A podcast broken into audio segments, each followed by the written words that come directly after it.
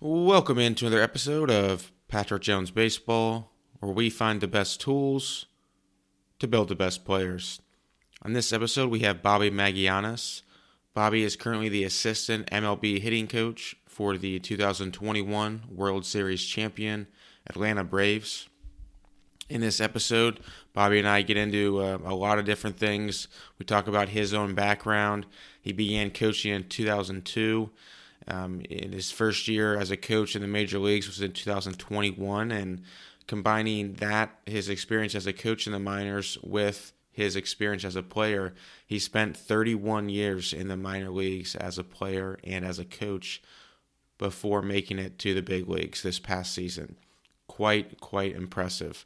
Um, you know, we get into you know what he learned this past season in his first season in the major leagues. We get into two strike approach, um, learning from players, how to help players learn who they are um, at a young age, blocked versus random practice. I tried to ask them as many questions as as I possibly could to those who sent in questions on Twitter. Um, and, and, if you're not following me on Twitter, uh, make sure to, to, head over there and follow at P Jones Baseball, um, where I, where I put out a lot of different content on this episode, on all the episodes in general. Um, you know, one of the things that I also decided to do was to uh, make a, a document um, to be able to help players and coaches who who may not necessarily want to get into very detailed oriented um, internal me- internal cues or mechanics with players. And so if you head to patrickjonesbaseball.com slash hitting. Um, there's a free PDF. You just put your name and email in, and it'll automatically send to you. Um, and it's just four or five different ways on how to help players um, with their hitting without having to necessarily get into um, anything mechanical with them. So patrickjonesbaseball.com slash hitting. Um, and again, it's just a few different ways that you're going to be able to help out the hitters that you're working with um, without having to you know break down every swing that they take, which nobody needs necessarily or really wants to do because it's not efficient in a team setting. Ladies and gentlemen, here is my episode with Bobby Magallanes.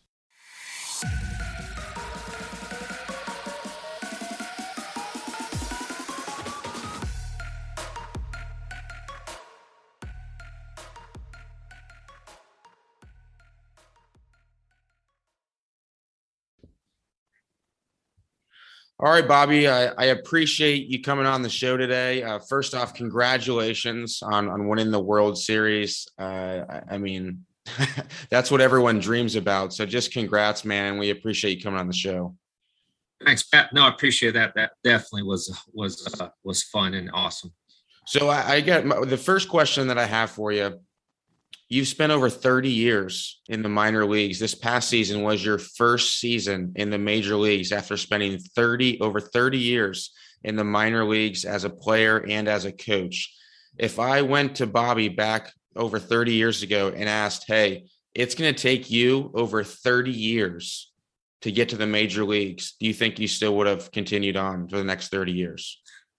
It's a great question because there were so many times I wanted to quit but now that I think back, yes, I I mean maybe back then I probably would have said, oh, heck no, I got a family to support. You know, there's no way. But what I know now, obviously with experience and time, definitely it, it was it was worth the wait. And I think during during all that time, Pat is we get formed. We're God's forming our, our ourselves, and and I needed that preparation for a time like this. And if it was five years ago, I don't think I would have been ready. 10 years ago, I wouldn't have been ready. Mm. So now I really feel that all that time was was was a process of preparation to put me for a time like this right now at, at this time. Why do you think you wouldn't have been ready five years ago or 10 years ago? I think uh, maturity wise, I don't think I was ready. What the way the game is going now with with uh, so much information analytics i wasn't prepared five years ago. I was barely getting there. And now i feel like just confident in in myself as a as a coach as a person to be able to coach those major league players. And it's uh you know it, it it's trust. And once they trust you, like, okay, you know, it, you can tell them what, what you want and they'll, they'll buy in. So I just feel like maybe, you know, five years ago, I wasn't there yet in terms of my maturity, in terms of the experience I have now and what I've learned in my knowledge. Uh, I don't think I was prepared as I am right now. You've you've been around for a very long time, professional baseball, a lot of experience. Not every coach has tons of experience. Where do why do you if you do like i'm sure you do because it is so important how do you feel all your experience in professional baseball is able you're is able to help you when you're working with players? Like all the things you've learned i assume that you know you pick up little stuff along the way. Like how do you feel that that's been able to just mold you and help you as a coach with all the experience you've had? Well uh, yeah i mean I, I got experience as a player played 12 years professionally all in the minor leagues. Uh, over 20 as a coach now, but you see a lot of things and then you learn. That's the thing is that we're learners. So the more experience we have, the more we learn. I mean, those those coaches who just stay the same, you know, they you know they get weeded out, and we got to keep evolving. We got to keep learning, and and I consider myself a learner. But yeah, I mean, it's to me, it's like, you know, if you want to go with somebody uh, that studied a lot, which is great. You know, just got a, a, degree in whatever. Let's say a doctor, you go to a doctor and and wants to perform surgery on something on you, and you know what? It's like, hey man, I just graduated. I've never performed surgery. This will be my first surgery. But then you have someone who didn't study but has 20 years of doing that surgery has been successful. I mean, who do you pick? And and that's kind of like the way I look at it. It's uh, again this. I mean, knowledge with experience is incredible. That's where you get the knowledge and then you got the experience eh, you're you're you're going to a very good person uh, to go to get coached by. So uh, that, that that's how i look at the experience part of it. Is that one of the reasons why you ended up getting your your master's degree in performance psychology? Yes i, uh, I this was a probably about five years ago. I'll, I'll, give you a quick quick testimony. So i managed in the minor leagues a lot of years and I had a player named Freddie Sandoval, who now is a mental skills coach, uh, performance coach. He's he's a great. Uh, he got he played a little bit in the big leagues, and uh, I managed him in A ball and I managed him in Double A. And once he got he retired, he was Bobby. He was he was we need to get educated. He ended up getting his education. Uh, he's from Mexico, actually, born and raised in Mexico. And he told me, Bobby, we need to get educated. So he went to get his degree. He was Bobby. If we don't get our degree, he was he was we're not really going anywhere. And and he kind of and I was like, no, man, you know, all these years I got of experience. That's my degree. My my my PhD is all the years I've had on the field. Well, it, it's not working that way. And so I went back and got my bachelor's first of all in in uh, in management. So it was all on leadership. Once I got that, I go, you know what? It was in 2015. I was with the Cleveland Indians, and they're big on growth mindset. They're big on on on learning and and you growing and there was an opportunity to get a degree with them. And I asked them, "Hey, man, I'd like to get a degree." It's okay. In what? I go, I like performance psychology. Well, why? Do you want to be a mental skills coach? Again, no, I just wanted to improve me as a coach. And they went in and said, "Okay, let's let's help out with that." So, you know, I, I credit the Cleveland Indians for helping me get my degree, and I ended up getting a master's in performance psychology, and that took me to another level as a coach because not only the mental part of it, but uh, part of, of performance psychology, as we learn, is, is more skill learning and that's huge, as you know, in hitting and, and in any action, any sport. But so that's a thing we got to keep getting educated. And I felt like all everything I learned as a player and as a coach, and now combine it with with education, it I felt it took me to another level. What what were like what are some of the things that you learned that you've applied when working with hitters from from getting that psychology degree? Well, uh, the, well, there's different things. So from the mental part of it is is you know just a lot of how to control the the the, the thoughts. You know, I, I've had coaches tell when I was playing, "Hey, don't think so much." Well, we can't because you know we're. I think there's like forty to eighty thousand thoughts that go through our minds a day. So there's no way someone can tell you don't think because you're always thinking. The thing is, what is it you're thinking? That's what we got to and we have to be mindful. So mindfulness is something I've learned, and I try to help our guys like let's be mindful of your thoughts what's going through your thoughts uh, so that's helped me out with it uh, and then on the motor skill learning part of it it's it's how we learn like how is it that our brain tells our body what to do? How is how do we learn that way to to to transfer that skill into a game? And I end up learning there's a thing called block practice and random practice. So actually, I did my my uh, uh, one of my papers on on on that and uh, on block versus random practice, and uh, it you know the random practice is is is the best type of practice to transfer your skill into the game. Okay, this is perfect because I want to ask you about this, being that you know you're coaching in the major leagues with the best hitters in the world, bringing up block versus random practice, and then you know I, have had experience, and I'm sure you have too, working with younger players. Where where's the line between blocked and random? Because you see and there's certain major league players who swear by they they need to get their blocked practice in. They want to slow the game down. They don't want to be challenged 24/7 in random practice. So how do you go about making sure that, you know, certain guys get random and then certain other guys get blocked? Well, it so block is where you're doing one thing over and over again. So if to me you you there's both. There's a time for block. So actually, you know, major league, even major league hitters, usually block is for novice learners.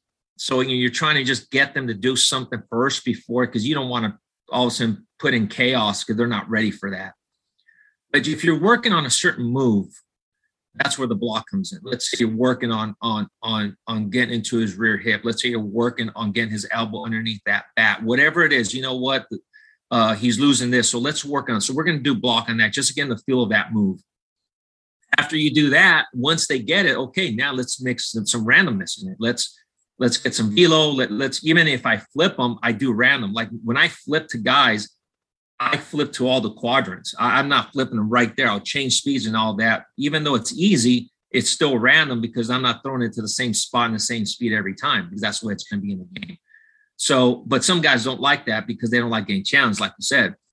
But here's the thing: there's certain guys who who do really well with with block. It's like they they just they're they're good game players, and as you know that uh, there's certain guys who don't are not good at practice. They're bad, but they're great game players, and so they, they don't like getting challenged because they want to feel good, and and that's fine if they have success. The bottom line is the game. The game is the bottom line. What are you doing in the game? No one's ever made it to the big leagues of being a good practice player. No one's been in the starting lineup because he was a good practice player. It's because they do well in the game. So the game is the bottom line.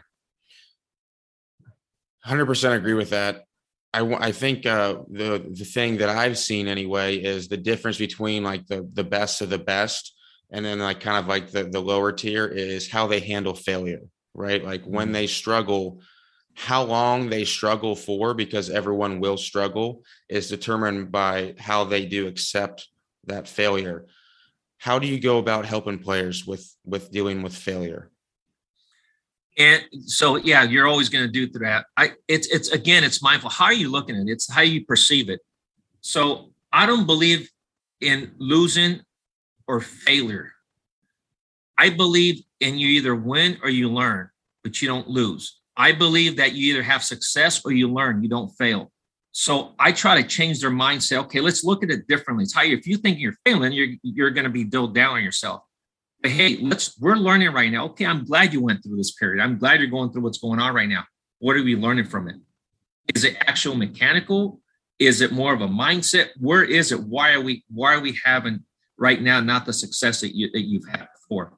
So that's where we're trying, you know, me personally, I try just change the way they look and perceive things to where they can calm themselves down and look at it more of the long run because it, it is, as, as you know, in pro ball, it's, it's a long season and man, there's so many ups and downs. It's just, you just got to ride the course out. But it, to me, it's uh, with those players that end up having uh, those uh, those slumps that get prolonged. I think the reason why they get prolonged is because of their mindset it and that's the thing is like the longer they they go if they go really long it's because their mindset they it snowballs on them. So i try to help them with their with the way they think the way they perceive things. So where it's not getting prolonged even if it does they're still feeling good about themselves. They're coming in hey i'm in the process. I'm not there yet but i'm in the process. You know this, this will pass. I gotta keep going and i gotta compete. That's another thing too is go compete because you're not always going to feel good You know, I, one of the things that I heard, I was listening to another podcast a couple days ago. It wasn't even in baseball. Um, it was actually just an education podcast, and they said, you know, fail stands for first attempt in learning, which I thought mm-hmm. was pretty cool. And I, Great. yes, yeah, yeah, and I, I, I t- definitely agree with that. You know, what? How do you, how do you go about trying to help players? Because I'm sure you've had a lot of these of these guys who they overthink, they overanalyze, they're mm-hmm. so hard on themselves. They take a couple bad swings in the cage and like their body language becomes terrible. It's like, man, like how, how do you go about trying to help those type of players? Because they're, I mean, everyone has those. Yeah, it, it, it's a lot of it has to do with their personality types too. So you got guys who who they call themselves perfectionists, and you know we have those players and say, okay, you know, I I got a couple of those guys, and, and it's like, okay, hey, well, I'm a perfectionist, you know, I'm always, you know, want to be perfect, and then I, my question, I go, okay, so what do you do that's perfect? And they say nothing. Okay, so you're not a perfectionist, so you can. uh, so it's like you do nothing perfect. So how can you say you're a perfectionist? So let's let's embrace this failure. Let's embrace what your struggle. Let's embrace that, and then let's go forward from that because it's a process. You gotta you gotta grind that out. And so those guys are like that. That's their personality. A lot of it, and they're really hard because they're so competitive. I mean, they they want they want to win at all costs and they want to have success. And it's again, it's it's trying to to make it number one, even when they're doing something, make it fun as much as you can play a game in the cage with them. You know, where they're they're not even thinking about something. They're just like you know, a you know, target practice. Okay, you know what? Let's see. Okay, now we're to go to that target. You know what? Now we're to do this. Um, but there's many ways to kind of go about it. You know, I, I know one of the things I've done in the past. I got this game called Powerball, and and I go, okay, I do when when our team's starting to really think too much, we're struggling, and you can just tell that you know they're they're freezing up at the plate, too tight, too much tightness and I go, okay, so now we're going to hit doubles and home runs from the uh, pull gap all the way oppo and then uh, from righty and lefty. And doubles and home runs for points. And now they're just, they have to let it go. There's no more working on anything. It's like, okay, doubles, a, a point, a two points, a, excuse me, a doubles, one point, homers, two. And I've noticed that that game, they love it because they're competing, but it's like, oh my God, now they're letting it go and let being loose where now it's like, I'm not thinking about it. So you kind of kind of be creative. That's just one of the things I, I've done in the past. You want to be creative to where you're trying to get it to where they're not thinking so much, where it's just letting their natural talent let go. Cause it's okay to pop it up. It's okay. Go be free, freed up, you know, because a lot of times we can overcoach this thing and it, and it can snowball. How do you go about being careful of not trying to overcoach or, or being careful with the, the language that you use and terminology that you use with the players? And it's it's the relationship. Number one, it's re- building the relationship with the guys is is backing off, not coming up right away. I when, I first meet a player or a guy a coach, if I've never met him before, I don't know him. I'm in the cage. I just start talking. How you doing, man? Get to know them, where they're from, what they do, what they like. I don't say anything with their swing. I'm just, I let them go, even if they start struggling. Hey, you'll be okay because I want to get to know them. I want to get to know them, what they think, how what what's their learning style, uh, how their, their personality, and, and by talking and listening, more than anything, listening. That that that's another thing. When I told you earlier about being me, being prepared and experienced, I've, I've become a better a better listener. And because I would always want to talk and fix things, my my natural instinct is to want to fix something. And it's like, no, man, it's like listen and listen to their heart. That's the main thing. Validate their feelings. What are they feeling? And it's valid. Okay, yeah, you know, I would I would feel that way too if I were you.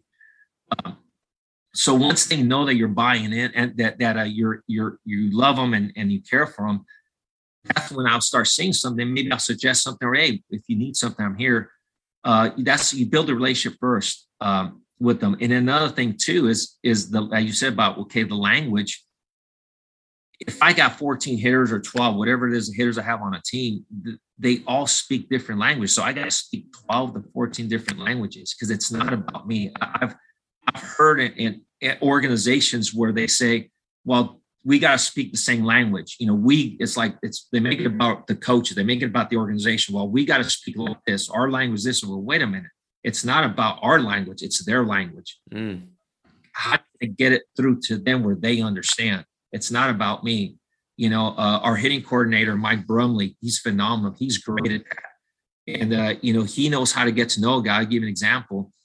Uh, Austin Riley, he's a, a uh, hunter and fisherman. He loves to hunt fish. So it's like when he's doing something, you know, if his back elbow starts to rise too much, okay, well, so when you're going hunting and and you know when you hunt, you're you're the rifle and you're you know let's say you're going duck hunting, all of a sudden you you shoot the rifle, but you keep going this way because if you just go there, you're gonna miss it.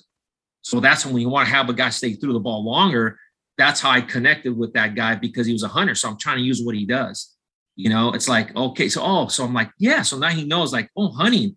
And all of a sudden, bam, like, oh my God, click.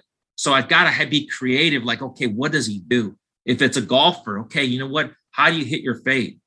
You know, I like, oh, pretend you're hitting that fade, and all of a sudden, bam, it goes. Like, oh, things that click. You know, Dansby Swanson is a is a basketball guy. He was an all everything basketball high school guy. So, okay, Dansby, when you come off a pick and you're gonna do a jump shot, which is your best side? Oh, well, I was better shooter from this side. Okay, you're coming off the pick, get to that position, you're gonna shoot. All of a sudden, like, oh, there you go. That's the athletic position. So pretend you're doing that jump shot off the pick and then I flip them and bam, there it goes. So that's what I'm saying. It's like you got to get to know the player before you you start, you know, telling what's got to be my language. No, it's got to be theirs. So. Mm. Yeah. Bobby, I'm so happy you brought that up because you hear that all the time, right? Where it's like there needs to be one message from top to bottom, like it needs to be the the same. Where you know whether whatever whatever it may be, you know, we want launch angle or whatever it is it's uh, it's refreshing to hear you say that and it's i guess in a sense it's not surprising me you guys just won the world series and you guys are kind of thinking about it doing it more individualized for the player and not just to say like hey everyone's on the exact same page like, yeah i'm sure you guys are on the same page but you're, you're going about it in a little bit different way you know what uh, this is what i've heard players, hitters that we've gotten in trades or free agents that come to us that had bad years, they come here and they get better. Like, what happened? I mean, and quickly. It's not like no, it's like right instantly have success and that credits the the the hitting department. You know, with Kevin Seitzer's the, the the main hitting coach. You got uh, uh, uh, Nachi Castro is is this other assistant hitting coach and myself. It's like you know we work as a team, and and and I hear players, even their comments, I go, man, he's I've never been around a group of hitting guys that are like this. It's incredible. It's refreshing. And it's like we have a little bit of everything. You know, we have old school, we have analytics, and we have uh, you know other things. It's like we we mix it together to where we get the best plan for that player. And and, and you're right. It's like you know they have success. It's like okay, because number one, it's about the player. It's not about us. So when we make it about us, then the player's not going to buy in. But they know we care about them. They know that, hey, we're doing a plan for you, specifically for you, not for us, not for, you know, for anything, but what is going to be the best thing for you to have success? And and I, I, research things. I'm a researcher. Like I said earlier, I'm a learner. I'm a lifelong learner. So I research things. I'm always in, in the video room. I'm trying to get the video, see where it's at, see where the problems at, compare videos when the guy was doing well uh, seeing uh, uh, the, the opposing pitcher, how they're going to attack them. Okay, you know what? This is going to be the plan for you for today because this is what you're doing. And your swings like this right now, and it's okay. I know there's some issues, but we got to compete today. So this is going to be the plan for you for today. And and they love that. So it, it's about the player. What are your thoughts on? And this is something that you know you've been um, a researcher. You know, I'm sure I'm sure you've seen with you know motor learning, skill acquisition. They, they talk about how the T uh, shouldn't be utilized um, as much in baseball, especially at higher levels, because it's uh, it's it's not challenging at all. What are your thoughts on that? Well, yeah, I use a T. I mean, uh, not not with everybody, but yeah, to, to me, the T is more for contact point. Okay, where's the contact point? Uh, you know, I I actually I, I did the the the tee with a couple of our guys in the playoffs and the World Series where I put the tee deep and the reason why is because they were really getting out front. They were pushing the hands. They were, put, they were they're pushing the knob, and there's nothing behind the ball. I mean, they, they, they were late on the fastball, getting jammed, and so far, I'll see they, they couldn't stop. So I wanted them to come more from behind, get some more bat like. So I put the tee really deep to get them to feel the contact point a little bit deeper. And actually, one of our guys goes opposite field right after in that same game when we first did it. Uh, so it, those are things that that I do for the tee. It's more for contact point for me. But yeah, of course, it, it is blocked. The T is blocked. But here, let me tell you about how you can use random in alpha T. Is you don't let them swing at the same spot every time. So when I do T work with guys, put it where okay, let's put it away. Boom, they hit it. The next one I move it in. Boom, they hit it. The next one I put it down and away. Boom. Now I just keep moving the tee after every swing. It takes longer, but it's randomness because that's the way it is in the game. It's never in the same spot. And you, a lot of guys want to go, okay, yeah, they mishit it. No, hold on, do it again. No, let's go to the next one. Don't worry about it because that's more to skill learning. We don't learn, we don't learn it in terms of the way the game is going to be because the game is random and very difficult. In the game, you don't get another shot at that same pitch. So it's like move on. That way, your brain's like, hey, I got to make the adjustment quickly. Because it's if you just keep ingraining a groove swing in the same spot, all of a sudden the game they start moving it on you, you can't adjust. So you, most of the players on the on your guys' team, you utilize the T that you've seen. Yeah, again, yeah, there's guys who are T guys. I mean, not all of them. Again, they all have their routines. They all have what works for them, what they like.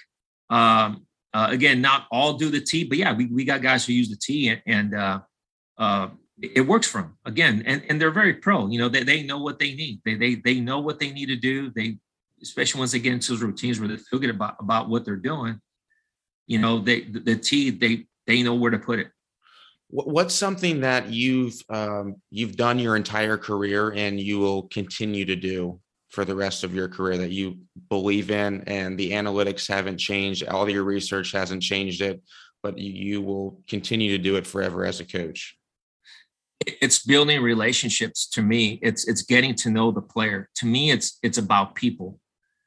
If it's one skill, then I believe that every coach, if it's one thing, one thing I say, be an expert at this, it's people skills.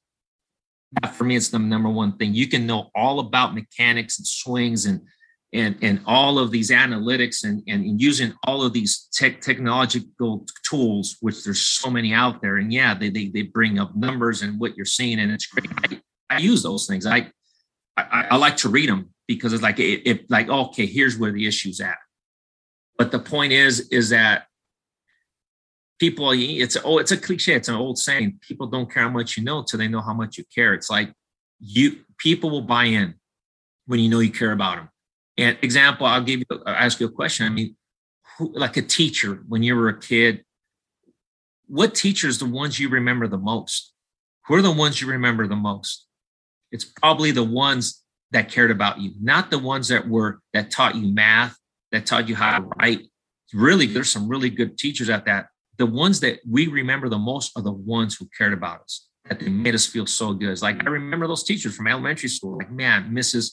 You know Johnson, she was, I mean, phenomenal. She always, hey Bobby, how you doing today? Or you know what, she'd come and give me a cookie, or like you know, she seemed, oh, you okay? You okay, Bobby? You know, you look sad. Everything okay at home? It's like those are the ones you remember the most, or like they'll they'll applaud you if you did well. And I mean, that's who you remember.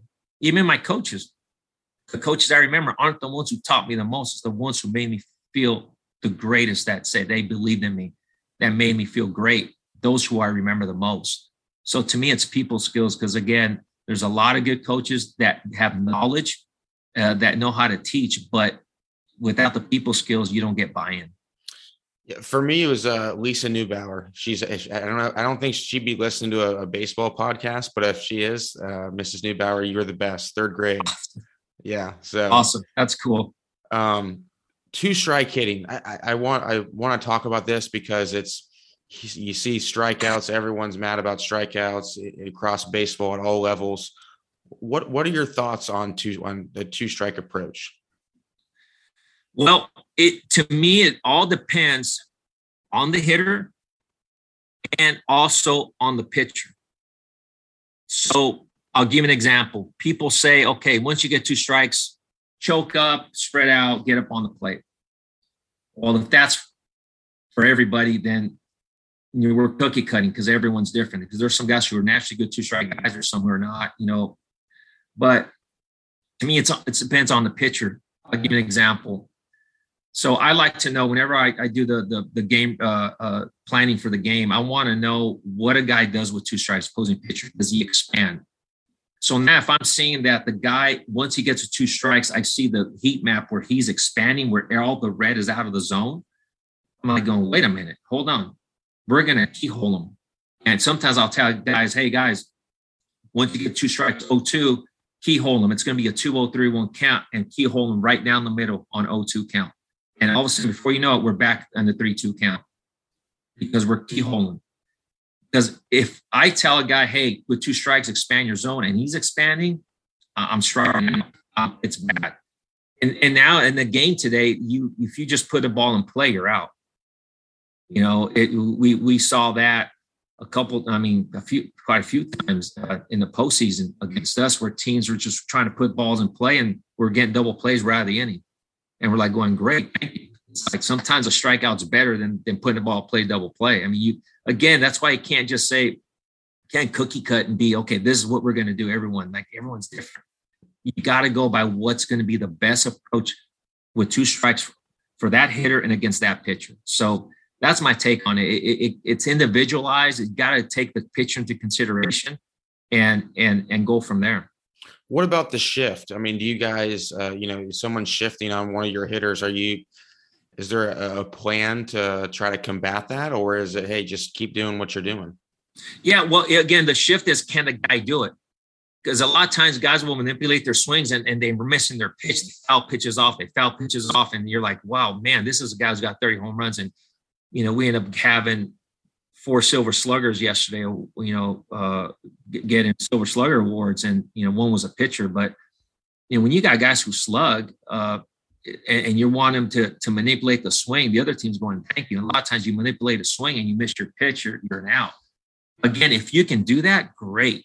I mean, it's like, why not? It's, especially with the guy in scoring position, guy at second, guy at third, you can beat that shift, great. But it is so pat it, it, it, it, it is so tough nowadays uh, with the pitching with the movement you got guys throwing upper 90s to low hundreds with movement and the induced vertical break and you have a horizontal break and it's it's it's crazy it's like go ahead and you're trying to beat the shift all i mean guys would come in going hey man you know, there's a big hole out there and they go mags i'm just trying to make contact like shoot, go ahead, see if you can put a ball and play in a certain spot with that movement and that at that velo. It's tough. So they're right. It's it's hard. It's so much easier said than done.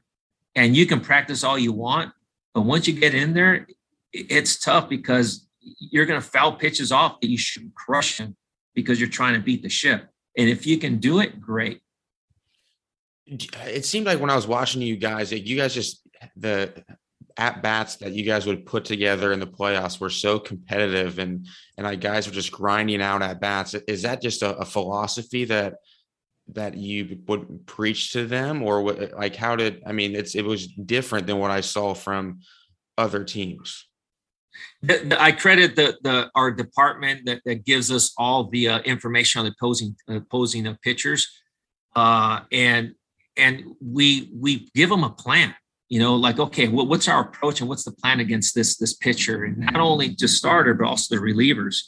How are we going to game plan them? And and again it's it's it's ingrained it's like we're, we're going to battle we're going to grind at bats out and and like you said something about competitive that's the thing you know we were talking earlier about hey how about guys who are really domed up and it's like hey you got to go compete because you're not always going to have your ace swing i mean you're that's that's why analytics only sees numbers but it doesn't take the human factor. Hey, did he have a good night's sleep that night? Does he have personal problems? Does he have personal issues at home? Uh, does he have an injury? Is he sick? What all the stuff that's going on, it's like no one sees that. So you got to take the human element into it. So you're not always going to have your best swing. You got to go compete. And that's the thing we forget about that. So when I'm in the batter's box, I'm competing. It's it's a pitcher against me. We're going to take our guns out, shoot them at each other, and see who's, who's left standing. We got to go about it that way because in, in the course of a long season, you can count in your hands all the days you felt great playing that day. It doesn't happen, very few. So you're just not, you're just, you know, gonna give up that day. No, you're gonna go compete still. So get getting to that competitive at bats is the biggest, biggest thing for me. You gotta compete. And our guys were phenomenal with that. They, you're right, they grinded at bats out took some tough pitches, fouled off tough pitches, and before you know it, man, you know they hit him, they hit a mistake. You know, uh, uh, one of the uh, plans and approaches is, hey, fight off the with two strikes, fight fight off the tough pitches and hit a mistake. It's like I'm just trying to foul off those tough pitches because if he hits it, makes a mistake with two, I'm on go. What do you uh, mainly focus on during the game? What What do you mean by that? So, like, like as a hitting coach, right? I mean, what are you What are you mainly doing during the game? I mean, there's there's pitchers coming in. There's you know you got guys in the hole. Are you prepping those guys? Are you um, you know taking notes on certain things that you're seeing? I know you can't get into like exact specifics, but like what what would you say the majority of the time during the game that you're focused on? You're doing. Okay, well, me personally, I'm being National League you know, we pinch hit a lot, obviously, with National League. So I'm in the cage a majority of the day. I'm in there getting the, the pinch hitters ready. But in the cage, we have all that information. We have the report on the opposing uh, pitcher, not only the starter, but the relievers. We have video on them. Uh, so when the guys come in, it's like, hey, you might you might face this pitcher right now if he comes in. Uh, Walt Weiss, our bench coach, does a great job. He's phenomenal. He he prepares those guys great. He'll come down all the time to the case, say, hey, you know, whoever it is, hey, uh, the pitcher spot's fifth. You know, he, you know, you might come in right here. Uh, if it's bases loaded, it might be you. If there's no one on base, it might be you. If the lefty comes in, it will go here. If, if the righty stays, but you know what? Another thing too, it might be where you know what? If our pitcher can't get out of this inning, we might double switch. So all that stuff goes in. There's so much. And so when I'm in there, I'm hearing him out, okay, Walt, well, what do you think? Well, we're thinking this. Now what I do is like, and I got a printout of, of, of, of stuff on pictures. I go, hey man, you know, this guy's throwing this. You know what? He'll hitter will go, you know what? Can, can you uh, set up the slider machine? Because this guy's got a pretty good slider. That that's his go-to pitch with the guy in scoring position. I might come up in this situation. So we put that, you know what? Give me the left-handed curveball. He's got a slow curveball. You know what? Give me some velo. He's got real, you know, plus right on his fastball with great extension. All that. It's so that's how we prepare those pinch hitters.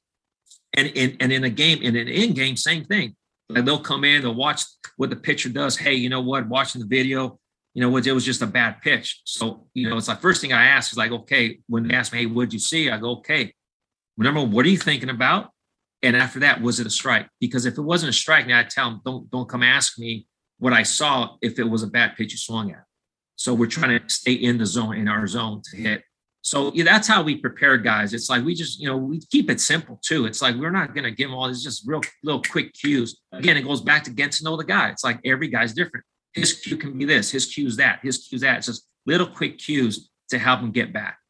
Is is timing something that you guys talk about too, or you, you work with? Absolutely, timing is huge. I mean, timing is yeah, I mean, you're not on time, the swing breaks down. I mean, you're not on time. It's you're rushed, you're late, everything's forced. Uh, and, and you can be early. I mean, off time is also being early. You can be way early, and and, and it's it's not good. Uh, so you know that, that's the thing is like the, the timing is huge, and and every you know every guy's different too. Speaking on timing, you know, again, as I've learned through all the years as a hitting coach, is like, okay, timing where? Where is he on time? And where is he late? Is he late, you know, getting his, his front foot going? Is he late getting loaded? Is he late with his hands? Is he late with the bat? Is he late getting to, to launch? Where's the time? Where is he late? Because a lot of times you can start on time with that front foot, but all of a sudden this thing's late here, where you're not getting it to where, you know, to that fire position. And I, I said we had a couple guys who were not, I mean, they were on time. I'm watching, they're on time, but right when their front foot landed, this wasn't ready. This was mm this was off maybe that way or that way. And it's like we had to get him, hey man, this is where the issue's at. He goes, man, because I'm starting on time. You're starting on time, but the hands aren't ready when it's ready to fire. So it's like, where's the timing? Where is he laid on? Uh, and a lot of it too can be mental too. That can hinder your timing where you're thinking way too much and everything's tight, slow. It, it just doesn't, you know, or too quick. So yeah, it, there's so many issues involved in that, but when the timing's off, it breaks everything down.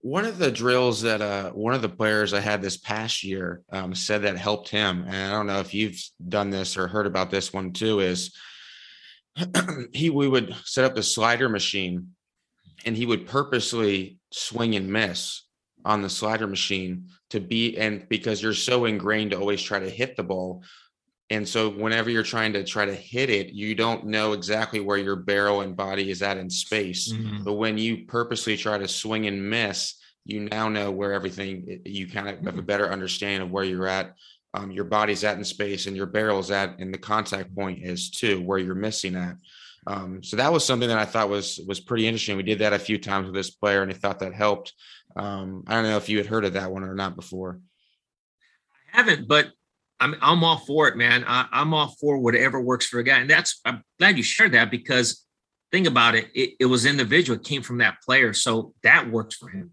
yeah and that's i credit you for being open to that player. It's like, oh, maybe this works for him. You know, every because it's so individualized. Everyone learns different how they do things, and and it probably worked for that guy. And so I credit you on that. That you know you were open and, you let it be where he took ownership of that. You know, let me try this, and and again, if it works, it's like that's what we're looking for. I think that the, the best ideas honestly come from the players. Like I've learned so much just from listening, interacting, like overhearing their conversations with each other about hitting from them. Like I think uh, we always talk about like continued education. I think it for me the biggest part's probably just from the players. You know, um, you you hit it right on the nose. I, I tell the players that I go, guys, I learned from you guys. This is we're learning from you because you're the ones doing it. That's how we learn. We're learning from your swing what you're talking about, what you're thinking. It's like, oh, and, and write my notes down. I had to write a paper uh, in my master's program on confidence. I was with the Indians at the time. And so I went around uh, the uh, couple of the guys in big league camp and I interviewed him. I said, Hey, I'm writing a paper on, on this. And they, oh yeah, Max, what, what do you, can you give me a couple minutes? Yeah. So I just want to get intake on like confidence. So I went around and, and uh, I asked um, Yonder Alonso, he was with us. I said, hey, Yonder, how do you get when you when you start struggling, when you feel your confidence down, how do you do it to get it back? He goes, well, he was, I prepared. He goes, so I get my confidence from my preparation. Go, okay, good. So I wrote that down. And then um, uh, I, I, went to Roberto Perez, you know, who's catching, and he goes, you know, Max, he was, he was when I start feeling my confidence down, he goes, I was a late round pick. I was never a prospect. He goes, so I have a chip on my shoulder. He goes, so when I start feeling like my thumb, I'm, going to prove to them. So it was like so he has that. Like, okay, I wrote that. And then the the last guy I talked to was uh, Francisco Lindor. I said, Frankie, what what when you start losing your confidence, what do you do? And he goes, you know, Max, he goes, when I start feeling like that, he goes, when I'm on the on deck circle, I replay all the at bats in which the fans went, wow. Mm. So I'm like, wow. So here you got, I you know, I had a couple other guys, but those three guys came to mind from what they said, and had three different answers. So what's not one way. It's like, wow, look how each guy gets your confidence back. And and so I wrote that, you know, I wrote all those notes down because I'm learning from them. It's like this is who we're learning from. You know, uh, I asked Will Smith after we won the World Series and and uh, our, our, closer, and uh, he uh, he he was he was inconsistent a little bit you know, during the season. He was lights out in the postseason and I had Will Smith in uh, in Double A. I managed him in Double A uh, with the Angels in, in Arkansas. So you know we had a relationship there. I go, Will, man. I go. I just want to ask a question. I go, what was it? What turned it around for you? Because you were lights out. I just want to know. And again, this is this is a learning for me. I want to know what was it. You know, especially you know, uh, you know, being you know into mental skills and and performance psychology. I'm like, what is it? And he goes, Max. He goes, I got to a point where I had enough. I said, that's it. I've had enough. Wow. So wrote that down. You know, those are all things that that I keep for notes for me to help players. It's like I'm learning from them. And you said on those, we learn from the players. What's going through the mind? What are they thinking? What do they feel? It's like it's them. They're the ones who are doing it. So you're right. We learn from the players. Bobby, I, I know you got a few minutes, few minutes left. I want to be respectful of your time. We had uh, some people actually, because I, to- I I announced that you were coming on the podcast. Um, send some questions in for you, and um, one of them was was Albies bat size and weight, and he's like, uh, I guess there was a, a big thing, you know, a big talk about a certain bat size that he was using throughout the season. Was there any talk about that? Like, is there a reason he uses the bat weight and size and length that he does? Yeah, it's a 34 and a half inch. I believe it's 32 ounces or 32 and a half, whatever it is. It's 34 and a half. Uh, at times he's used a 35, but it's 34 and a half. uh, he creates great leverage. Um, he's a small guy, but he he just it's so much leverage he creates, and and and he's since he's very handsy, he's very handsy. That helps him control it. So the heavier the bat, the bigger the bat controls being a guy that's really really handsy, uh, and and that's why he uses. And and I'll tell you what, man, uh, getting to that when my last years I played, I went to a 35 inch bat. I never used one before. And and I had this one veteran player who played in the big leagues tell me, "Hey man, use a bigger bat." I go, "No way!" And I tried. He used a 35 inch. I go, "No way!" So the last year, last years I played, I went to a 35 inch bat, and I had the two best seasons of my career. I'm going, why didn't I do that earlier? It just controlled my swing. I was a handsy guy a little bit, controlled me, had had good leverage. I felt like I had a lot more plate coverage, so I can back off the plate more. I didn't have to worry about anything in. But it all depends on the player too. Like in here, it's like this feels good because there's some Hall of Famers use 33 inch bats, 33 and a half that were power guys. And so that's he uses a 34 and a half. That's crazy. Just to, uh, with his size, you know, using a 34 and a half, 30, 35. That's, I appreciate that insight though on yourself and talking about how handsy which it makes sense. The heavier the bat, you know, maybe the better the sequence that they're in. Next one was uh, Freddie. It seemed there were some comments made about Freddie going back to, um, you know, hitting it to opposite field in batting practice, letting the ball travel. Did he get away from that? And is, is that why um, he made an emphasis on getting back to it? No, he didn't get away from that. He, he's always done that. Freddie has not changed. I've known him for three years now. He has not changed. He hits his batting practice if are probably boring. People don't want to see it because all he does is hit nothing but line drives to the shortstop. It's just one after another. He doesn't pull it. He doesn't hit in the air. Everything's to the shortstop, and it's easy too. It's not. He doesn't try to. It's like effortless. It's they come off the bat easy, and he does that in his cage work. He doesn't pull anything in the cage, and no, he never got away from that. When he when he starts slumping, there's a couple of things he was losing his barrel a little bit and he knew it. He just couldn't get back. We did a couple of drills, you know, to help him get back to that. But he was a silver slugger. So, you know, this guy had a great, great year. And, and again, his slumps don't get prolonged too much. He's he's an incredible talent. But uh, but no, he didn't get away from it. How do you help a, a young hitter maybe not necessarily in the in the major leagues, but in the minor leagues, find their own routine, right? You talk about Freddie never pulling the ball, always hitting it oppo. How do you help someone find a, a routine like that that's going to work for them? Well, again, it, it's individually based, and it's like okay, especially when they're young. It's like I, I try to get them. If you don't want to take away their personality, and you don't want to take away what they do well, like I said earlier, we we tend to overcoach it, and, and I'm at fault with that. Be the first one to admit I've overcoached a lot you got back off, okay, what can he do? And let them kind of figure it out at times.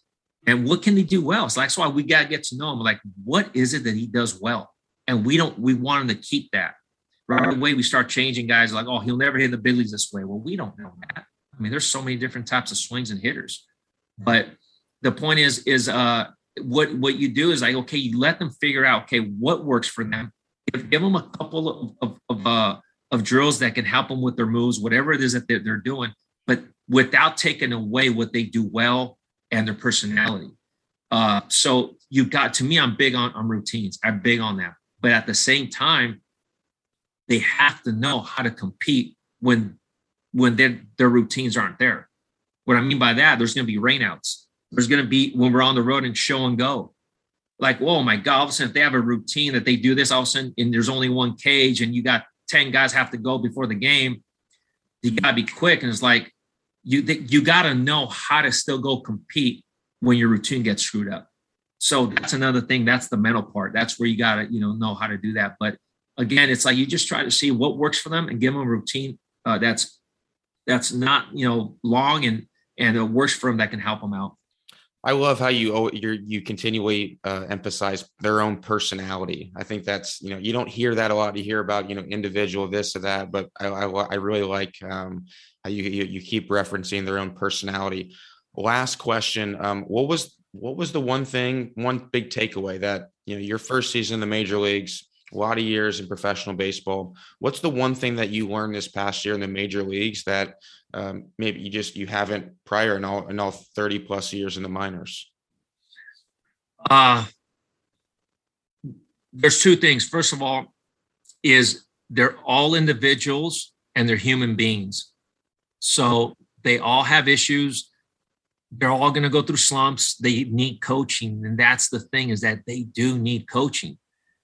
And coaching to me, it, it involves a lot of things. It's not just teaching them swings or moves, but coaching is can be staying silent. Coaching can be just patting them on the back. Coaching can be telling them something. Uh, it can be showing them something. Uh, co- I mean, there's so many ways to coach a guy, but you got to know the guy. That's the main thing. Is get to know the player. So they're human beings, man, and they all need coaching. They all do, and they want it. It's like, hey, man, you know, appreciate what you said or whatever. It's and you got to have feel. That's another thing that I told you about. I wasn't ready five years ago. My experience now, you got to have feel. You got to have wisdom.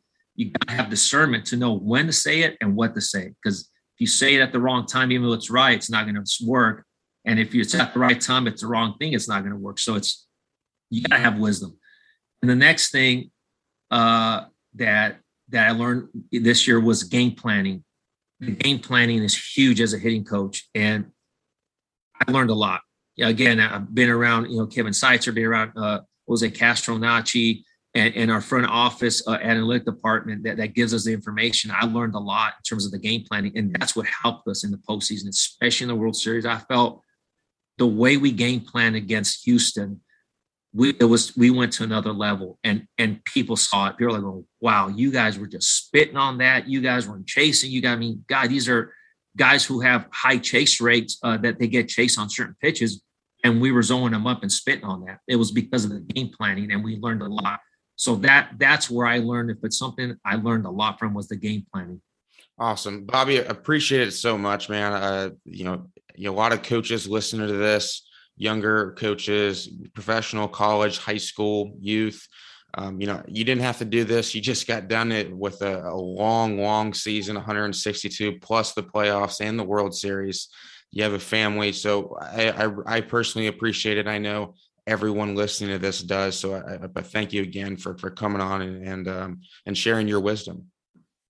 Thank you, appreciate it. And I know it's, it's all good. We're we're all learners and you know there's a I'll, I'll leave it with this quote zig ziglar again i i love reading and i like researching but zig ziglar said if you help enough people get what they want you will eventually get what you want mm. and i'm just here to, to help out and help anyone else and get to where they want to be awesome thanks so much you're welcome pat thank you Thanks for listening to this episode with Bobby Magallanes. If you haven't, please make sure to go subscribe on iTunes, Spotify, or, or whatever your favorite listening platform is. Um, if you if you're not, make sure to follow me on Twitter at pjonesbaseball. And as always, if you have any questions about the podcast, recommending new guests, or just want to talk shop about hitting, send me an email, jonesbaseballtraining at gmail.com. Thanks again for listening and hope everyone has a great week.